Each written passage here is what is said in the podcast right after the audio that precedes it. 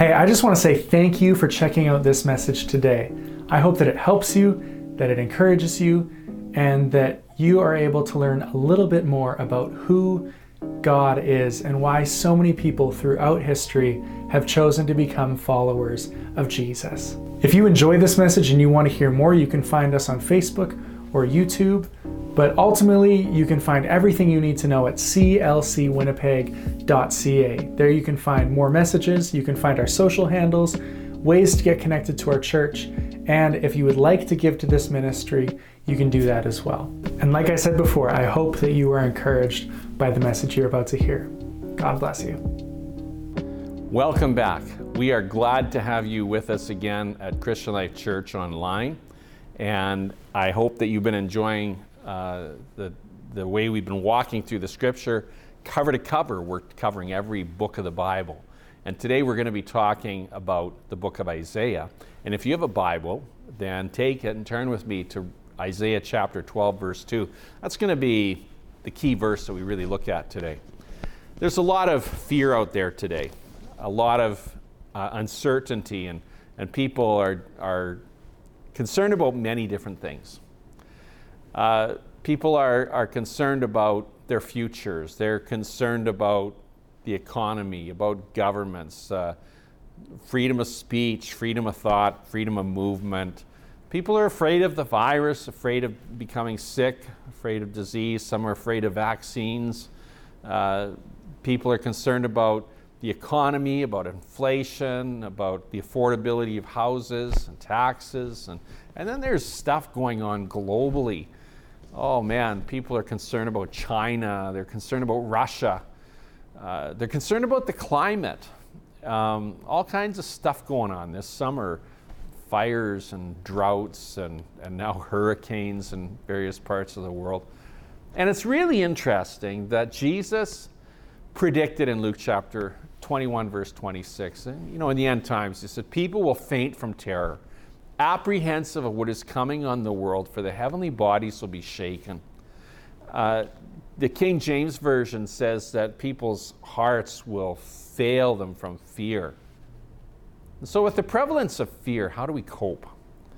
Well, I think it's important to, to manage ourselves by, by looking up and maintaining hope and, and trusting Jesus and, and keeping our eyes on Him and in our relationships with other people to, to be the kind of person that, that's encouraging each other and, and speaking words of peace and words of hope and, and building people up. Man, there are so many, so many, you know, you get on social media and, and, you know, start reading some of the posts and some of the stuff that people are putting out there.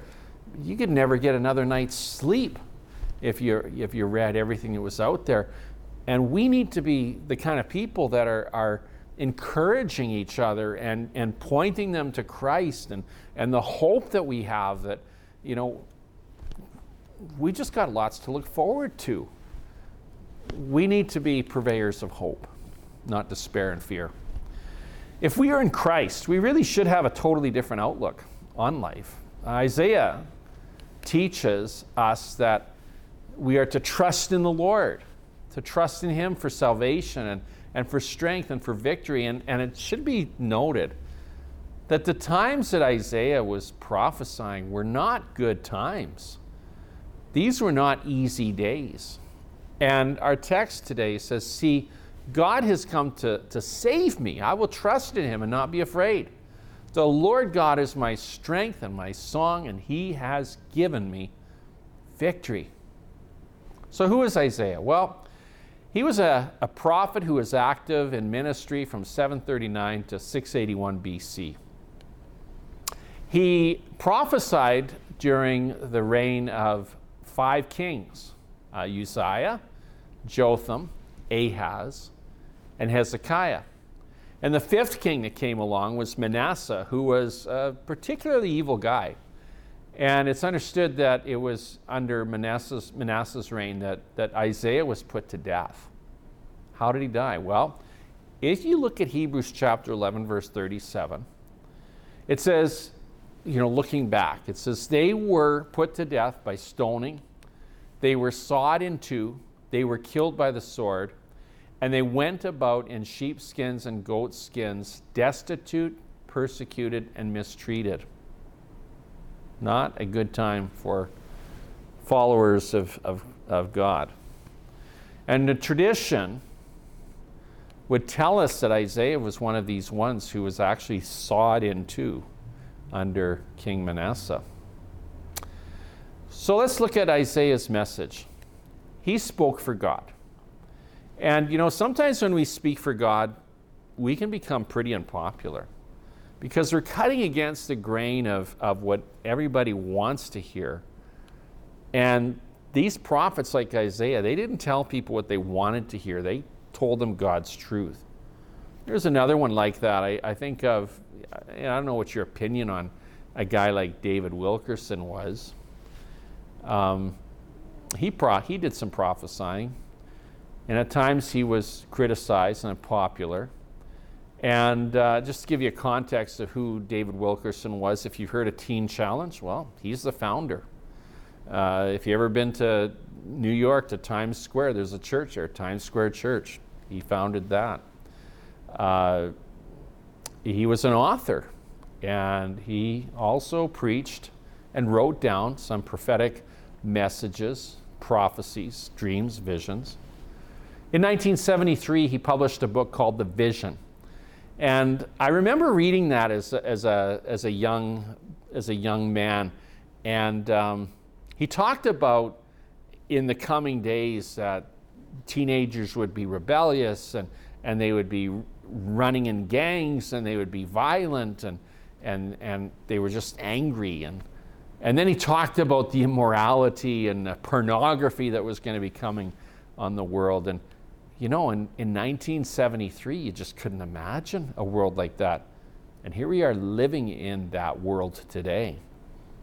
Well, in 1986, he followed that up with another book set uh, the trumpet to thy mouth or something like that, or to the, yeah, I think it was set the trumpet to thy mouth, to your mouth. And he gave some more prophecies in that book. It's interesting to note that among the many things he prophesied, he talked about a coming plague and how bars and theaters would be shut down. And we're living in that reality today. But the encouraging thing was he said that this would be followed by revival. And so we, we hope and we pray, right? We hope and we pray. Well, in Isaiah, we find that um, he is talking about the judgment of God. And judgment of God coming against the evil and the sin and the wickedness of the people. And Isaiah challenged the people. He challenged the kings. He challenged the establishment and he, and he stood for righteousness and called people to God. And he called out sin. And he spoke of, of coming judgments. You know, the reality is, is that when sin prevails, judgment follows. And that's true for nations. It's also true for individuals. When people make bad choices, terrible choices, they will oftentimes pay the consequences of those terrible choices. And, and that's pretty tough for people. We are really called to be separate from this world. In fact, the Bible says, come out from among them and be separate. And so the things that society, culture are, are promoting and, and pursuing and popularizing are really not to be partakers of. It's pretty, pretty, uh, pretty common today for people to, to really minimize sin, not even talk about it. What do you mean I'm sinning? You know, who are you to judge me? Uh, who are you to tell me what to do or what not to do? These are, are my own personal choices. And churches are shamed if we speak out or condemn uh, sin affirmation, support, applaud, celebrate, stand for nothing. That's good today, but uh, don't ever call something sin. And that's the world we're living in today.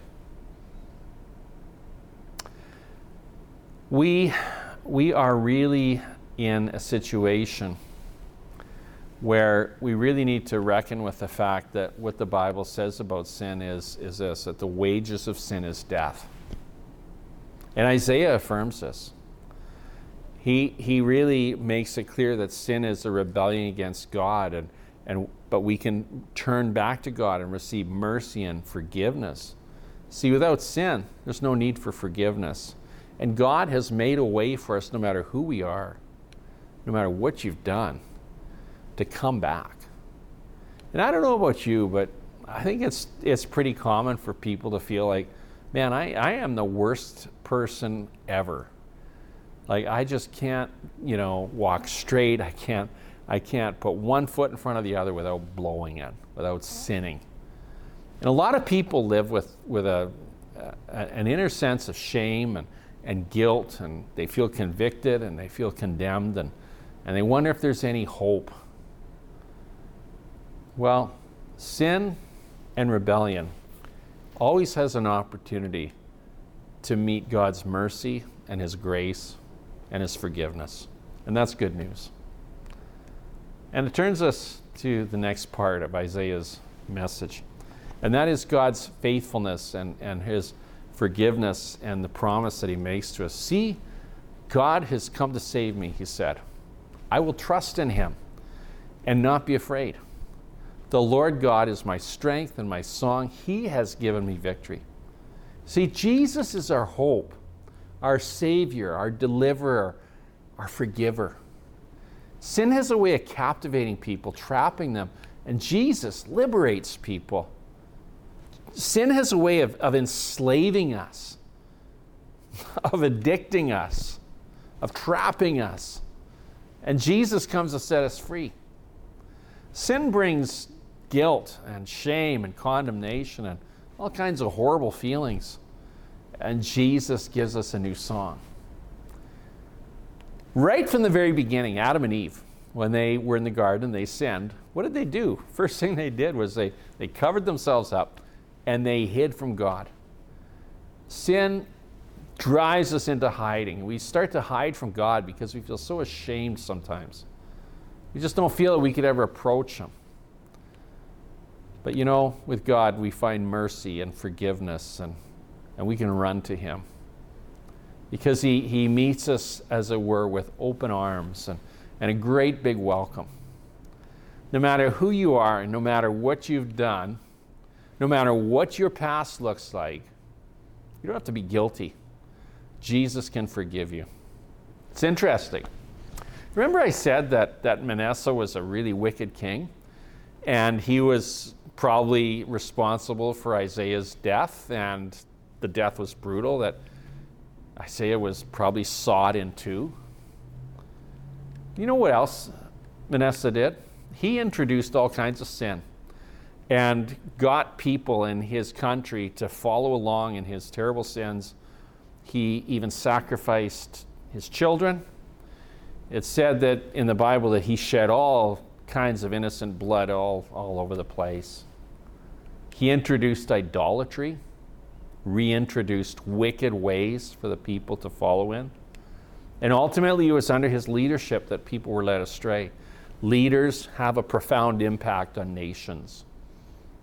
And he was one who had a profound impact on his nation, and he led people astray.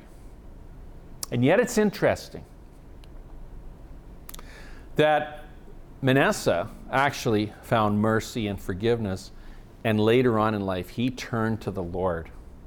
It says in Second Chronicles chapter 32 that he prayed and God was moved by his entreaty. And he returned to the Lord and he did good. Nobody is beyond the reach of God. You aren't beyond the reach of God. I'm not beyond the reach of God. And then I want to talk about the good news in Isaiah. Isaiah demonstrates a message of the gospel. And what is the gospel? Well, to summarize it, it would be that we have sinned, that sin separates us from God eternally, that God sent his son Jesus to die in our place for our sin, and through Jesus Christ, God's son, we can have mercy and forgiveness, and we can have a relationship with God restored and Jesus becomes the Lord of our lives, and we live for Him. The gospel in Isaiah, when we look at, at Isaiah chapter 1, verse 12 to 17, it, it lays out the sin of God's people. In verse 18, it gives an invitation. In verse 19, it offers forgiveness. Though your sins are as scarlet, they shall be white as snow. And so Isaiah is, is laying out this, this principle of the gospel that, that we can be cleansed, that we can be made whiter than snow, that we can be purified from the stain and the guilt of sin. In 1 John chapter 1 verse 7 in the New Testament it says, "But if we walk in the light as he is in the light, we have fellowship with one another, and the blood of Jesus Christ, his son, cleanses us from all sin. See, same kind of a theme. Though your sins are scarlet, you should be made white as snow. And then the New Testament is saying that, that it is through Christ, God's Son, that we are cleansed from all sin. It goes on to say if we, if we say that we have no sin, we deceive ourselves and the truth is not in us. I kind of like that. It takes some pressure off of us because I don't know about you, but I don't live a perfect life. You, you know, you try, but there's not a day that goes by when we don't find that there's probably something we need to say, Lord, forgive me, forgive me. Isaiah articulates the gospel in the Old Testament hundreds of years before Christ to, came to be our Savior. Isaiah speaks of sins, the sins of God's people. He speaks of forgiveness. He reminds us to return, to come back, to repent. And if you're a believer, if you're a follower of Christ, you know as well as I do that there are times our hearts can become cold, that we can get careless, that we can drift, that we can lose our way, that we can even backslide. There are many, many people today who have walked away from God. They've turned their back on God. Many who have studied, served, preached, and anybody can fall into sin and disobedience. You know, in this pandemic, with all the isolation that people have gone through and not being able to get together and, and worship together and, and you know, just encourage each other, for some people, it's, it's having a devastating effect on their spiritual life. And they will find themselves becoming cold and distant toward God and isolated from other followers of Jesus and there may be a gradual drift away. And the call to us from God is to return to God, to be revived, to be renewed. And if this is met by indifference, well, if, if you're indifferent to that, then you probably really need to hear it. See, the Apostle Paul was even concerned about that. Just to recap, who was Paul? Well, he wrote much of the New Testament. And uh, you know, was, was a, a, one of the greatest preachers in, in Scripture. And he was even aware of the risk to his own soul. He said, So that after I preach to others, I myself will not be disqualified. He, he actually took painstaking care to ensure that he wouldn't be disqualified, even though he was a preacher. So, as we, as we close off today, I love what, what Scott talked about last week. If you, if you missed last week's video, you got to go back there and, and listen to it. And he talked about being careful what we say yes to. Don't ignore what we say yes to. It's easy to, to say yes to this little choice and that little choice, and maybe this sin and that sin. But it will oftentimes lead to bigger yeses and and it will oftentimes lead us down a path that we don't want to go to. We need to say yes to God. We need to say yes to revival. And that's when things can really turn around. Isaiah called for believers to come back to purity, to love our neighbor, and to love God. You know what? I think that's a pretty good call even today. Love your neighbor. Love God. Love Him with all your heart. and pursue Him with all your might and watch how He blesses your life. Let's bow in a word of prayer. And just before I close in prayer, if you're the kind of person that has maybe you've been sitting on the fence about becoming a, a follower of Jesus, maybe you've been indifferent to it, and, and maybe, you know what, you've seen Christians acting really badly and uh, it's kind of turned you off. Well, don't look at that. Look at Jesus. Look at Jesus. It's Him who came to die for our sins. It's Him who came to redeem the world. And, and people will always get it wrong and they'll make mistakes and sometimes not represent God really well. Look to Jesus. He's the one who came to be your Savior. And at the end of the day, it's between you and Him. It's between you and Him. So choose Jesus. Choose to live for Him. Choose to ask Him to come into your life. Choose to ask Him to forgive your sin. And choose to be a real true follower of Him. Heavenly Father, thank you for every person that has joined with us today online. And I pray that you'd bless each life and help us to be encouraged by you, to walk with you, and to just be assured that no matter what we've done, no matter who we are, you love us and you want to forgive us. In Jesus' name, amen. Well, thank you for joining us. Thank you for joining us again. And we hope that uh, you'll come back and be with us next week. We also have a whole raft of videos online and YouTube that um, you can go back to and, and look at and learn a little bit as we walk through uh, every book of the Bible. So we'll see you next week. Thanks for being here.